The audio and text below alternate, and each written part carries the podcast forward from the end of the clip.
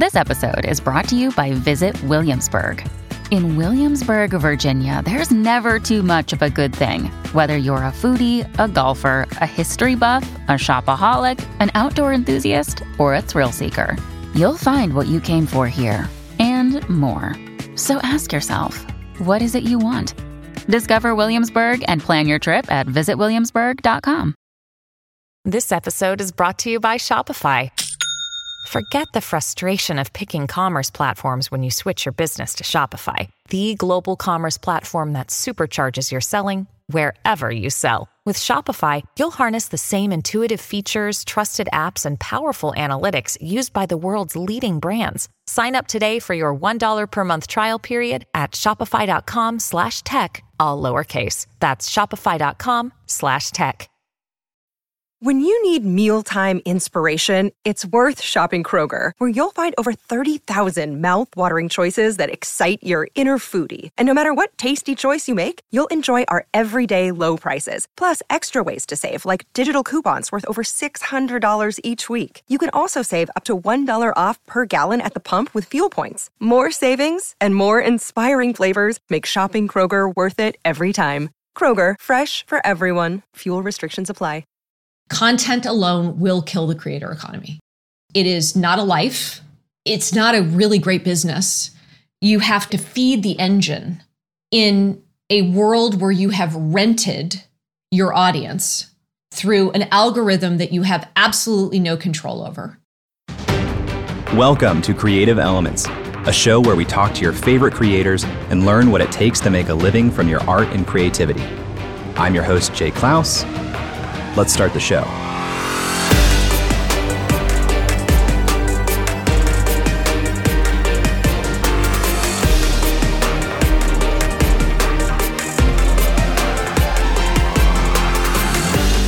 Hello, welcome back to another episode of Creative Elements. I'm excited as always to have you here spending the next hour or so with me. And welcome to August, by the way. It's kind of crazy, but we are now into August. The summer is absolutely flying by. And before we get into it here today, I want to give a quick shout out to Marsh Buse, who has been sharing his takeaways from these episodes on Twitter lately and who left a review on Apple Podcasts. Marsh wrote, I swear when I'm listening, I'm on a gondola and Jay's voice is my tour guide. His questions are spot on, and the information Jay and his guests bring is relevant and can be immediately applied to your profession and life. Thank you, Marsh, for what is one of my favorite reviews of all time. I've never thought of myself as a gondola tour guide with my voice, but I accept this. And thanks for sharing your thoughts on Twitter as well. If you haven't left a review on Apple Podcasts yet, please consider doing so as it helps the show a lot and it may get read here on the show. All right. Well, today is a fun combination of two of my favorite types of episodes. As you probably already know, I'm a big believer in community. I lead community at Smart Passive Income. I talk about it a lot here on the show, including interviews with Rosie Sherry, Natalie Franke, Courtland Allen, and more. I also love to occasionally bring in a guest who is not only a creator themselves, but has some unique perspective on the opportunities for creators as a whole. When I talked to Sahil Lavingia of Gumroad, we talked a lot about what he was seeing as trends in the creator sphere because his product is used by tens of thousands of creators. Nearly 100,000 creators have used Gumroad. Today is a little bit of both of these ideas because I'm talking with Gina Bianchini, the founder and CEO of Mighty Networks. We launched Mighty Networks in 2017, in the fall of 2017. Really, the take with Mighty Networks was to serve creators, brands, coaches with the ability to create an online business powered by community. Mighty Networks is a software platform that lets creators combine their community, courses, memberships, and even events together in one place under their brand. Those communities have their own custom website, as well as a dedicated space in the Mighty Networks mobile app. Our vision for the world is one where there are millions of unique, vibrant communities, mastering something interesting or important together, led by creators, by brands, by coaches, and fueled by digital subscriptions and digital payments. I'm really drawn to this vision, and investors have been too.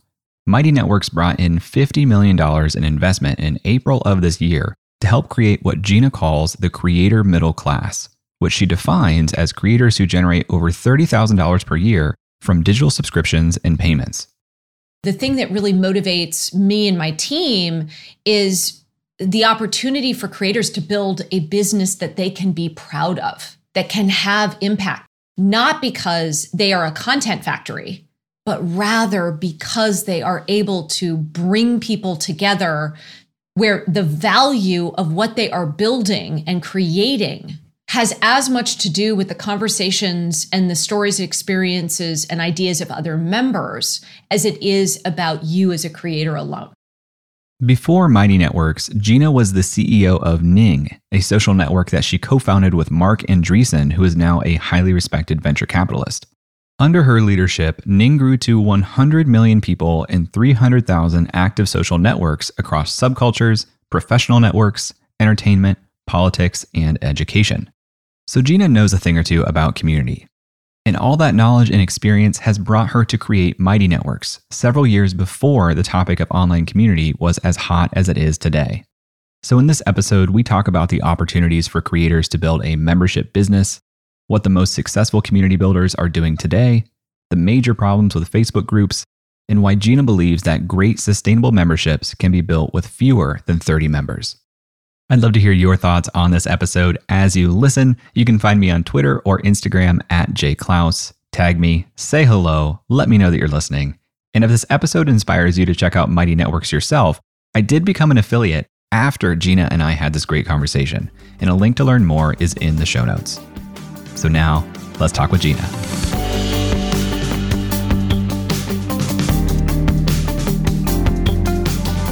Let's define creator.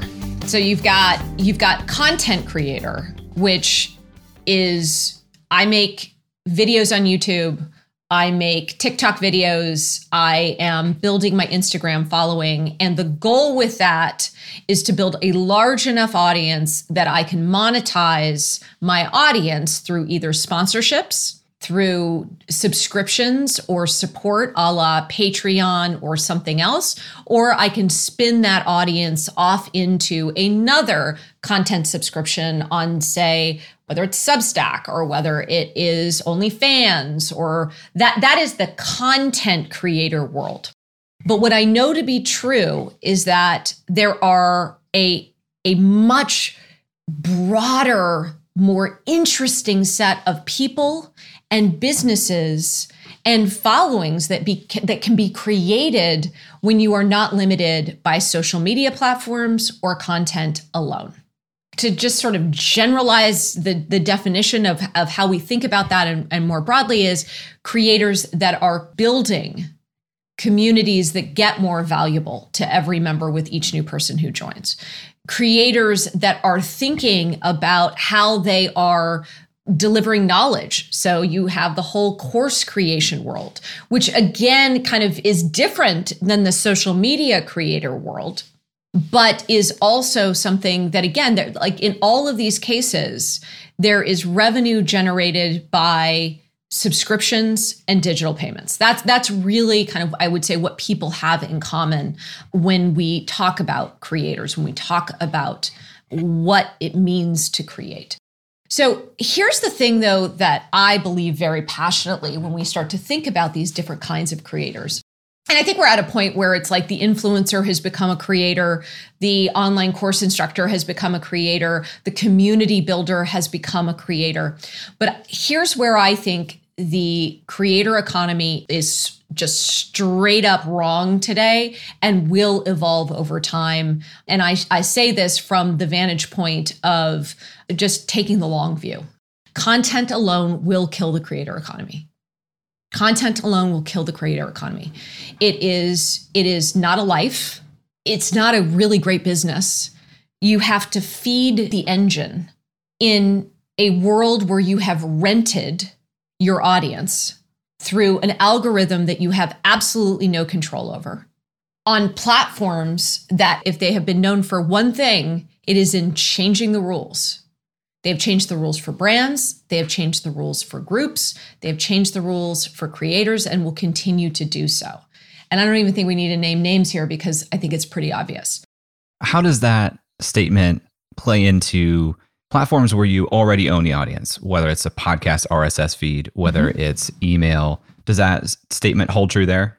Not as much. I think I think if you have your email list and and certainly again podcast as long as you have the ability to reach people and maybe this is in terms of defining terms when you have the ability to reach people across any platform that is your power as a creator and it's actually one of the reasons why, you know, what we did when we were building Mighty Networks and just, you know, even before we launched, we went down the list of things that we wanted to do to put the creator first. And again, this is a broader definition of creator. So on a Mighty Network, you do not need to be a content creator.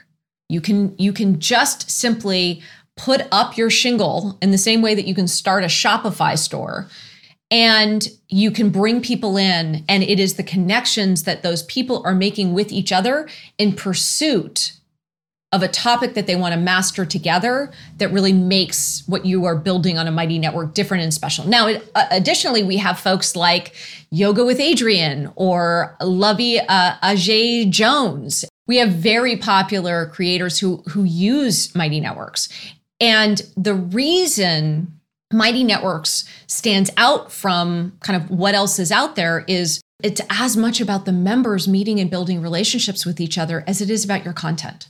So you do not have to be on this content treadmill when you own your own community. It's as if you have your own website, you own your community. Also, we give you all of the data and information from your Mighty Network. So it's as if you are building an email list because you are building an email list.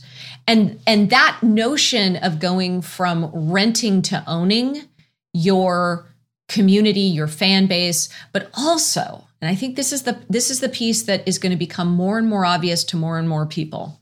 When you own your community, and the value of your community becomes as much the, the relationships being made between members you are providing your members more value with less work and you also can do it with fewer people. You can do it with fewer people. So our data is really clear on this. 30 people create a sustainable community on a mighty network. 30 tell me more about sustainable. What makes uh, it sustainable that they are continuing to engage, that they are able to grow over time. So it, you know, there's this there's this notion of if you don't actually have more than thousands of people or a thousand true fans, that you cannot build a successful, sustainable community or a successful, sustainable online business, and that's just simply not true. So you can have you know as few as 30 members. And those can be paying members or those can be free members. We see activity. We see engagement continue because not you don't have to keep feeding the content engine but the relationships that those 30 people are building with each other is the value that you as a creator are actually bringing to them. I love this evolving definition of creator I love how broad and flexible it can be, especially for people's identities. You know, for a long time, I identified as an entrepreneur, but that means if I take a part time job, a full time job, my identity is taken from me. Whereas I can be a creator no matter what I'm doing, because the act of being a creator is, in my opinion, making something novel and valuable to somebody else. And that could be just holding space for a community, that could yes. be a place for public discussion. That's true, but I here's the other thing that I would say is that's a narrow definition of being an entrepreneur. I, I mean, if if anything, you know, being entrepreneurial, being creative is is what we do as human beings. And I would suggest that organizing and being a part of communities is how we I mean, it's how we learn it's how we grow it's how we stretch it's how we evolve it's also how we how we innovate you cannot point to whether it's a uh, a writing scene, whether it's a music scene that did not emerge from a tight knit community of people that were not just supporting each other, but also pushing each other forward.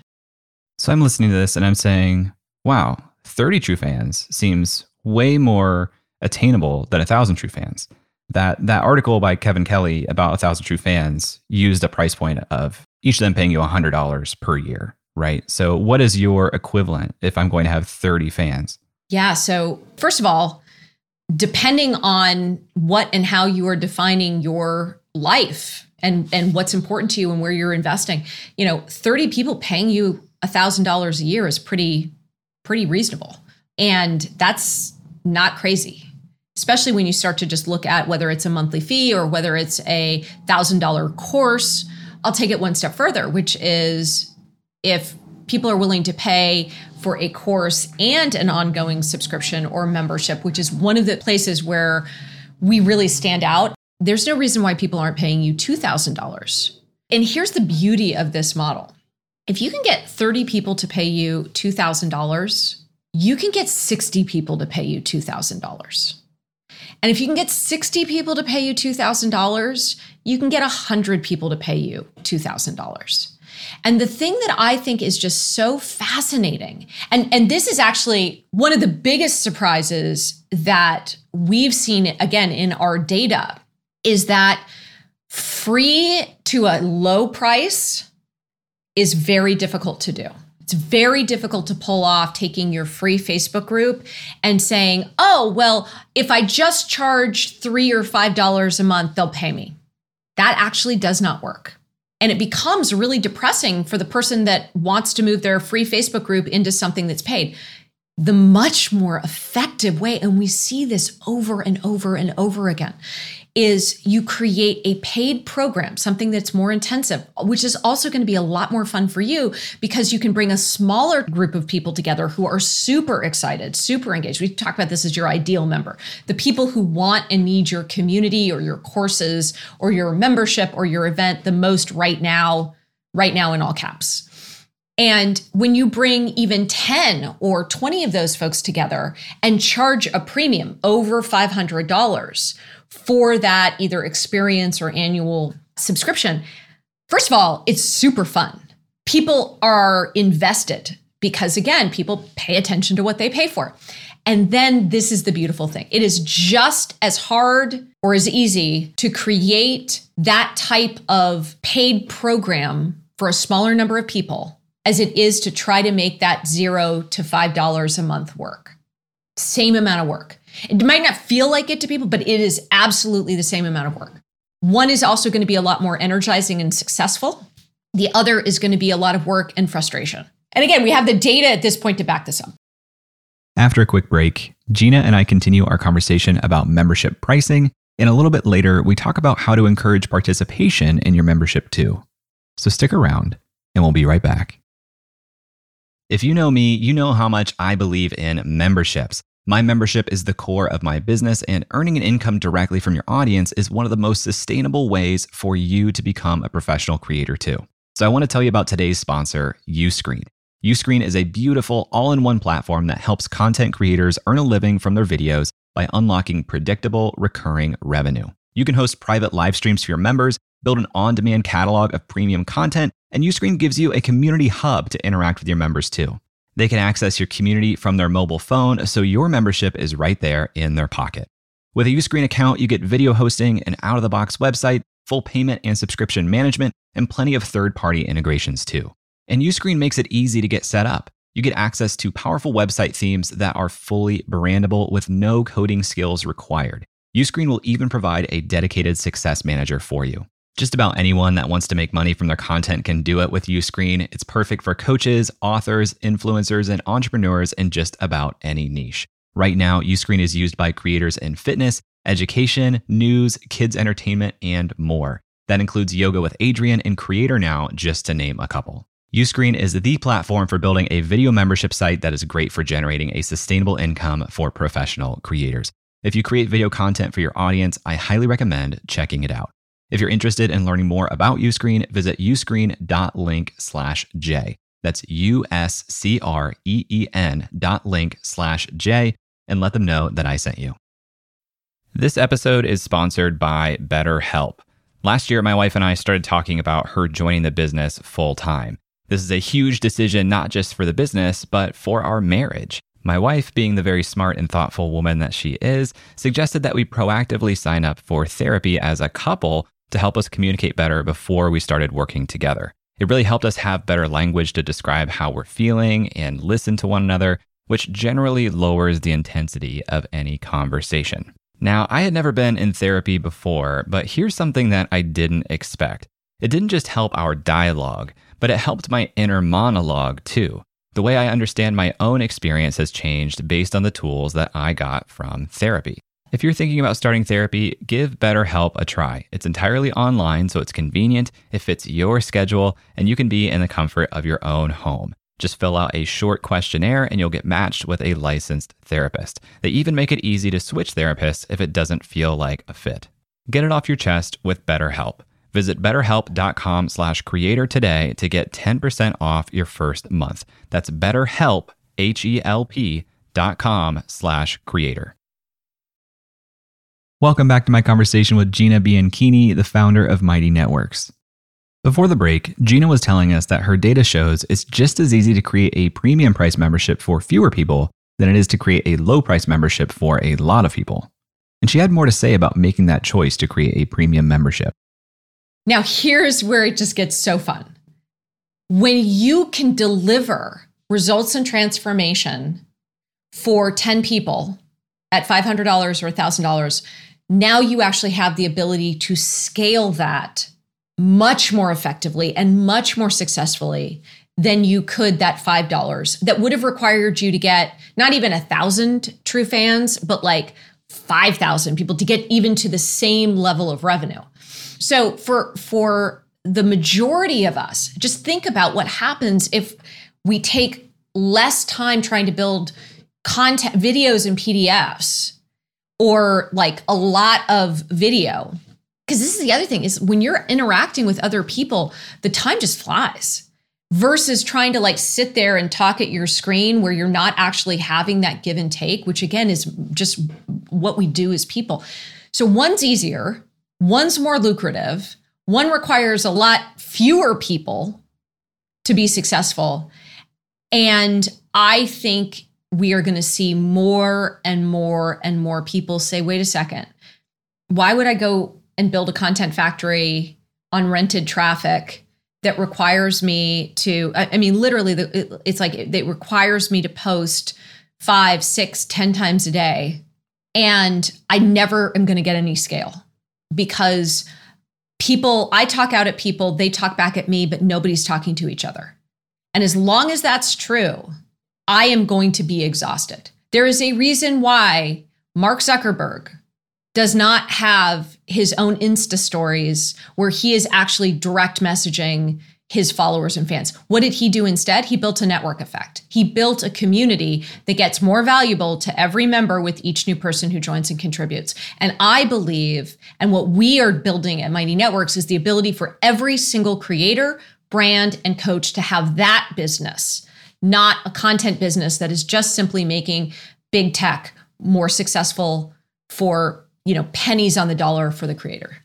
I'd love to hear that you have some data behind this because anecdotally, what I've noticed in my own behavior and the behavior of digital products that I try to sell, it's harder to sell something that is sub $10 just full stop, whether it's a membership or a product, than it is to sell something for 20. And it just doesn't make a whole lot of intuitive sense to me. But when I see something less than $10, I think, it must not be very good. And it's not That's worth exactly me going right. upstairs to find my wallet to pay That's for right. this. So this is something we even learned with our own pricing at Mighty Networks.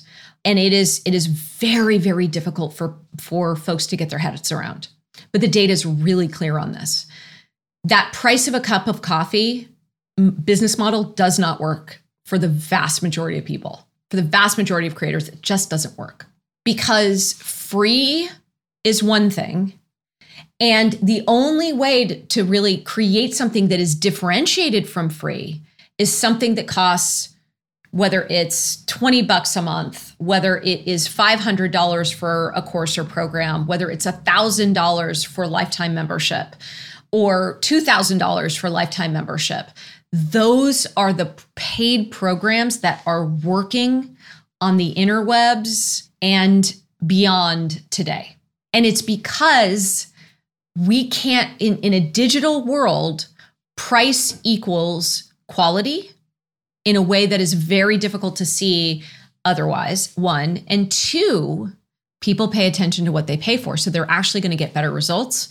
You're going to have better testimonials. Better testimonials lead to more people believing the promise of your program or your community or your course, which also then gives you more revenue and resources to get out and create awareness amongst more people to bring more people in to get better results. It's it's a virtuous cycle that really really works effectively.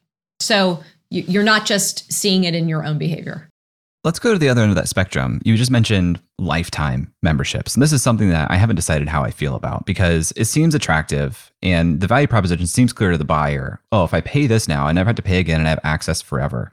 But the community builder in me wonders into year two, let's even say you get through year one, are you still engaged in year two after you've stopped paying for something actively? Yeah, not really. And and this is actually one of the reasons why we have seven eight figure course creators coming to mighty networks where they you know they built incredible businesses on other platforms with that lifetime membership model and what they want going forward is actually that annual membership model alongside their courses so if anything, and and and by the way, that was something that we have co-created with our hosts or what we call the creators that use Mighty Networks.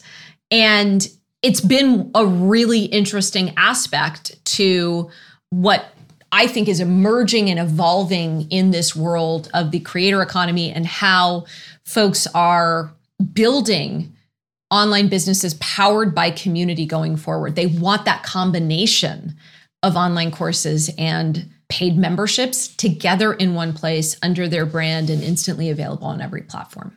I have ambivalent feelings around memberships because it feels like SaaS, the business model is clear, it feels awesome.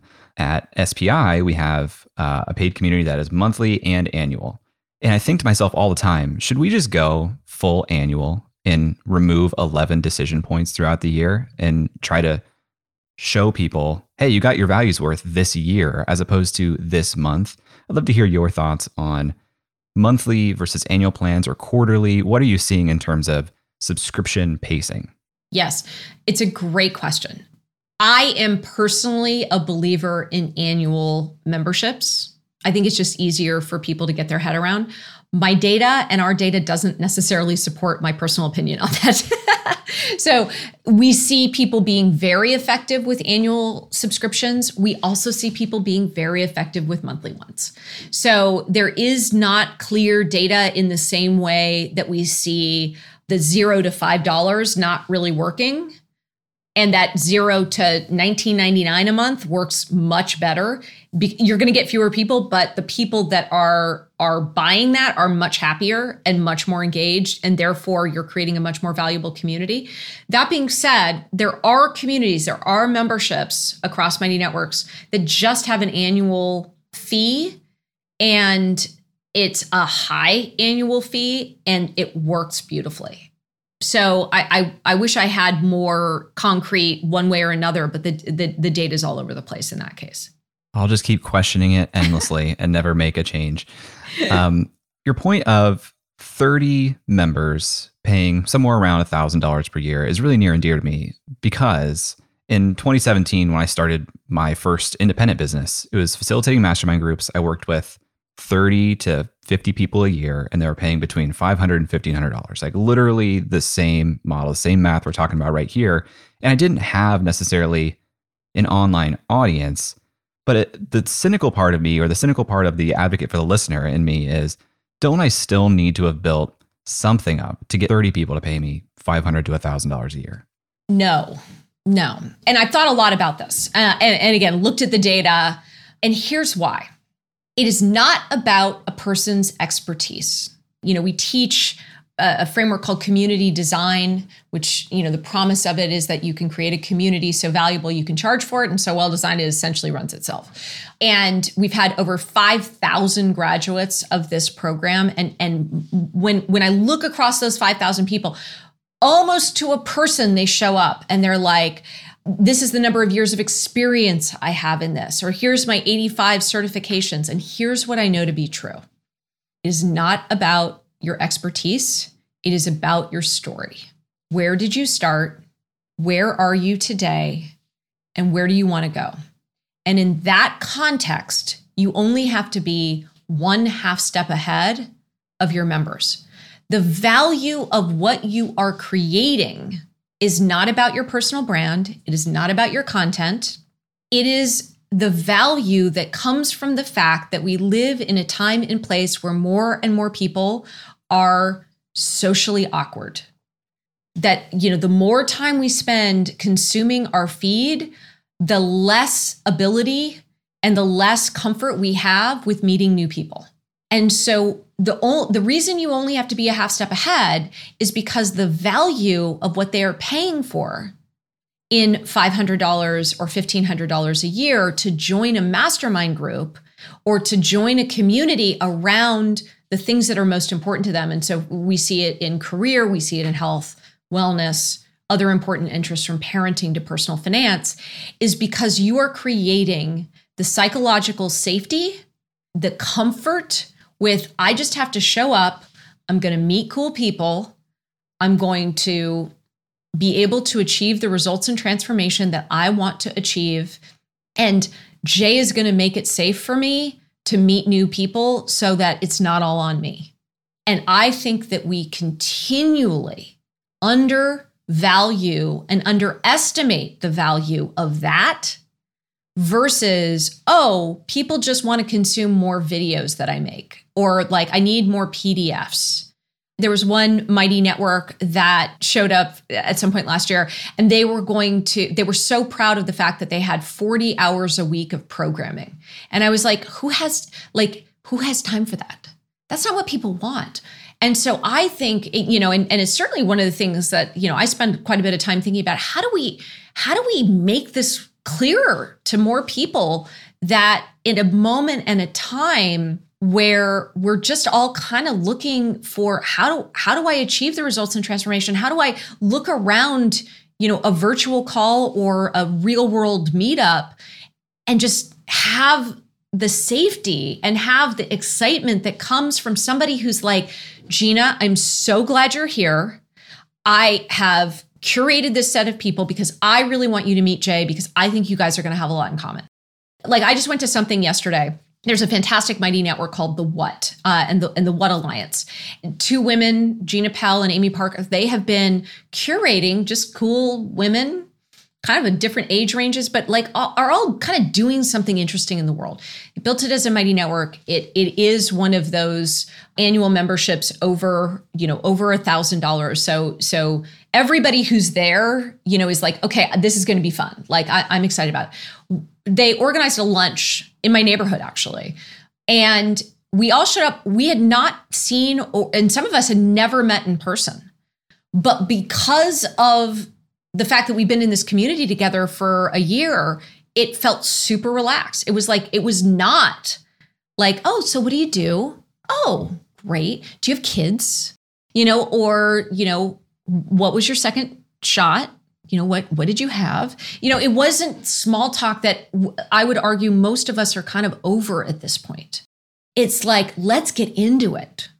Let's get into it. And so i would that that's all a very long-winded way with an example though of the value is not about your expertise. The value is about your willingness to share your story raise your hand and say i'm going to take care of all the logistics all you have to do is show up with the same goal. And I'm going to introduce you to people who are on the same journey with the same desire for the same results and transformation in their lives. And we're going to go on this path together. When we come back, Gina and I talk about the major issues with Facebook groups and how to create a community off of Facebook that people want to go out of their way to come back to. So stick around, and we'll be right back. This episode is sponsored by Podcast Movement.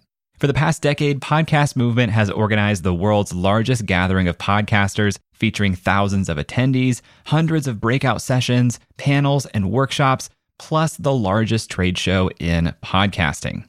Podcast Movement helps podcasters of all experience levels create, grow, and profit from their show. It's suitable for beginners, but you'll also have the opportunity to meet some of the biggest names in the industry.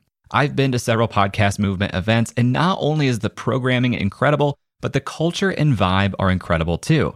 It attracts thoughtful, empathetic, and collaborative people, which makes sense when you think about the medium of podcasting. Podcast Movement hosts two events per year. The first just wrapped up, but their flagship conference is happening August 19th through the 22nd in Washington, D.C. Attendees have the freedom to choose their own adventure across several different stages throughout the four day event, not to mention dozens of amazing networking events, parties, and the expo hall floor. Tracks include podcast creation, video and live streaming, industry professional, plus several stages of curated programming from some of the top companies in podcasting. It's truly a unique event, and if you are a podcaster, I cannot recommend it enough. Right now, tickets are available at super duper early bird pricing. And as a Creator Science listener, you can save $50 on top of that by visiting podcastmovement.com slash science. That's podcastmovement.com slash science. Hey, welcome back. When you spend as much time in the world of community as I do, or the community community as I like to call it, you often hear the argument to build on the platform where your members already are. Which makes some sense, but that logic often leads people to create a Facebook group because, well, just about everyone is on Facebook. So I asked Gina what she thinks about this advice and how she feels about Facebook groups. So I love this question. I get it quite a bit. And here let me answer it with a story and then extend it out. So the story is Yoga with Adriene. Fantastic YouTube channel, sells a, a you know a video app subscription. They had a Facebook group and they had roughly 25,000 people in this Facebook group. And again, this Facebook group is for yoga and yoga practitioners. And what they were finding was that on Facebook, people were, in their own words, coming in hot, coming in angry coming in outraged, coming in in ways that just didn't make a lot of sense. And when you step back and think about it, it, it, actually does make sense because the vast majority of people on Facebook are interacting with your group in their activity feed or in their news feed in between content that is about outrage or family photos or friends, you know, partying or having kids graduate and so you never can give it attention. Your emotions are heightened. Your sense of outrage, the culture on Facebook is outrage. It is outrage. And we cannot help but have culture influence and impact what it is we do. So they tested their way into again, they use Mighty Networks, but this is just getting people off a Facebook group into their own space. And what they found was that the same question got a completely different set of responses when they had their own look and feel, they had their own dedicated activity feed. It could be its own place because it was its own destination. Fast forward, today, Yoga with Adriene's community on Mighty Networks, called, it's called Find What Feels Good, Kula, has over 200,000 members. So this this this fallacy that you cannot grow something to be big, one you don't have to. Again, the data that across Mighty Networks we see 30 people really creates a sustainable community, but you know again, the reason I love this example is most people assume, okay, well I have to sacrifice scale if I have my own destination. That is simply not true. It is a sucker's choice to say, I can either have scale and engagement or I can have my own destination. And instead, you can actually have both. And it's only going to get more effective from here in terms of delivering that. And so, you know, do I believe that a Facebook group can still be great in terms of top of the funnel acquisition? Sure. But I think I think the only people that ultimately win when you choose to create a Facebook group is Facebook because they are showing competitive groups to your group. They believe fundamentally that those are their users, not your members. They are not there to help you build a strong Facebook group. They are there to keep people on Facebook, generate enough data for them to run ads, and ultimately, they want the group admins to be paying for ads. Ugh just hearing that makes me feel gross and like want to shower, you know, but it's true. That's that's the way incentive structures work. Now, let's take the example of a member who says, "I want to get off Facebook. I want to join this community on Mighty Networks or any other platform, and they have all the best intentions, but it's a new habit for them. It's a new place for them to go. What are you seeing your creators do to help create this as a destination that people seek out? I mentioned a, a few moments ago community design. Basically, you know, the, the benefit I have of of being really picking my lane around what does it take to create a successful online community? I now built not one but two successful community platforms at scale and have watched in in a front row seat literally hundreds of thousands of successful communities and many more that have failed. What matters? It really comes down to two things. One, a compelling big purpose. There has to be a strong motivation for your community, and the more specific you are, the better. So, you know, the, the big purpose sentence, it, it has a beginning, a middle, and an end, and it's really clear what it needs to be. I or we bring together who you bring together, your ideal member, the people that need your community the most right now, right now in all caps. Two, what you're going to do together, and it has you have to push beyond learn, share, grow. That's like the most generic words ever so that we can. What are the results and transformation that you are promising members and that they are going to be able to get by being a member of your community, being a member of your course, of your subscription, your your you know attend your events.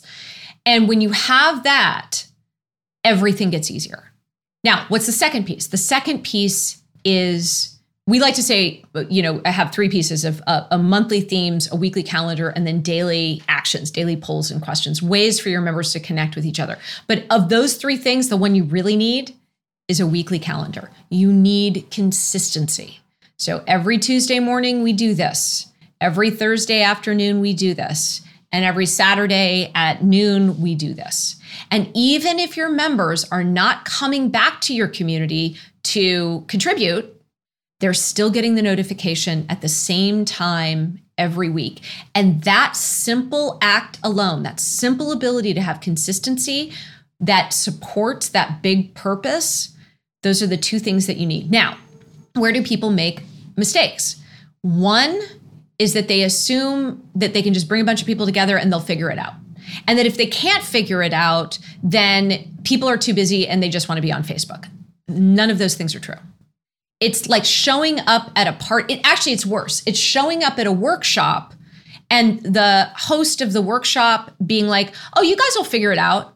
Like just you talk amongst yourself. What happens when you do that? People are like oh so what do you do uh, so do you have kids? You know it, it's you need to actually provide a little bit of structure for people in the context of this big purpose. And the second thing is that you know there's even in the early days of social we had to teach people what are the expected behaviors.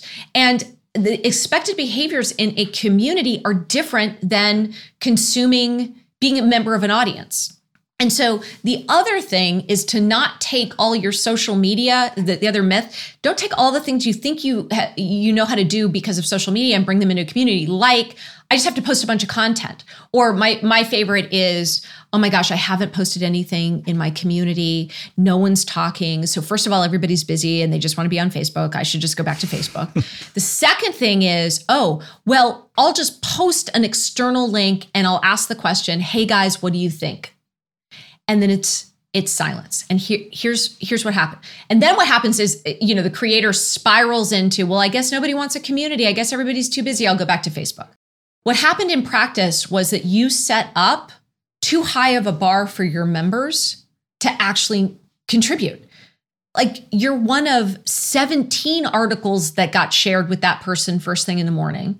Nobody has time to read 17 articles. And worse and this is the bigger crime what do you mean? Like, am I supposed to write like one line, like I liked it? Am I supposed to write like 47 sentences and paragraphs and have like a whole like thing? And then I also have to like think about how does that like how does how do I present myself in that context? Like it's too much work for the member. You are so much better off being like, hey, we, we have Tuesday events, show up, it'll be fun. On Thursdays, we have a poll answer the poll. Turns out if you answer a poll, you're much more likely to contribute to the rest of the community. You keep things lighter. You keep things in the community so people don't have to like leave because every time they read an article they're like, "Oh, I'll just go over to these four places." So there's there's so hopefully you know in these details you can see that the things that people assume mean they should just go back to Facebook or that Facebook groups are the answer are actually just because there's like two big things and like a couple of small things you just have to tweak and then you can create a successful community you can charge for and that will essentially run itself. Well, my last question here, Gina, is actually just I want to get your take on this quote that I I read in one I think it was a New York Times article from Rebecca Jennings of Vox because I read this and it like hurt me and I would love to hear just your reaction. Okay. She said, The influencer industry is simply the logical endpoint of American individualism, which leaves all of us jostling for identity and attention, but never getting enough. And I think about, you know, the long term of the creator economy. And I could see that take applying to the creator economy at whole. But I'd love to hear what you think is the long term, as you were talking about earlier, the long term playoff of people beginning to engage in this way where they say, I can build my own sustainable living with 30 true fans. So I disagree with her. Here's why. To date, we have built software to monetize attention and advertising via advertising, which means just take Facebook or YouTube. We're going to do every, those platforms are going to do everything they can to just keep your attention. They're going to outrage you. They are going to ask you, they're, they're going to create incentives for you to just keep producing content. Now, that's like people eating junk food. They'll do it because it tastes good in the moment, but it doesn't really feel that great over time. And we see this in terms of like there is an absolute correlation between the amount of time we are spending in social media around being an audience and consuming other people or feeling like we have to perform for an audience. Well, guess what? People are not designed to either perform in front of an audience or be in the audience 24 7. That is not how we're built. And so at the same time that we're seeing this, we also are treating mental health and anxiety and depression as if they're just new things that uh, you know magically appeared and we're not making the connection between the two. Here's what i also know to be true. We are designed to live and realize our full potential in community making connections that get more valuable to every member with each new person who joins and contributes. That is a different model. And the software for that model has been stunted has not gotten the level of investment that it will get from here. It has not gotten the full, beautiful, vibrant potential that it has to give people the platform, the, the, the, the environment to realize their full potential, to learn new things, to master, to have impact, to feel to feel good. And so I do not accept that the way social media is built today is the end. I believe that it is only the beginning.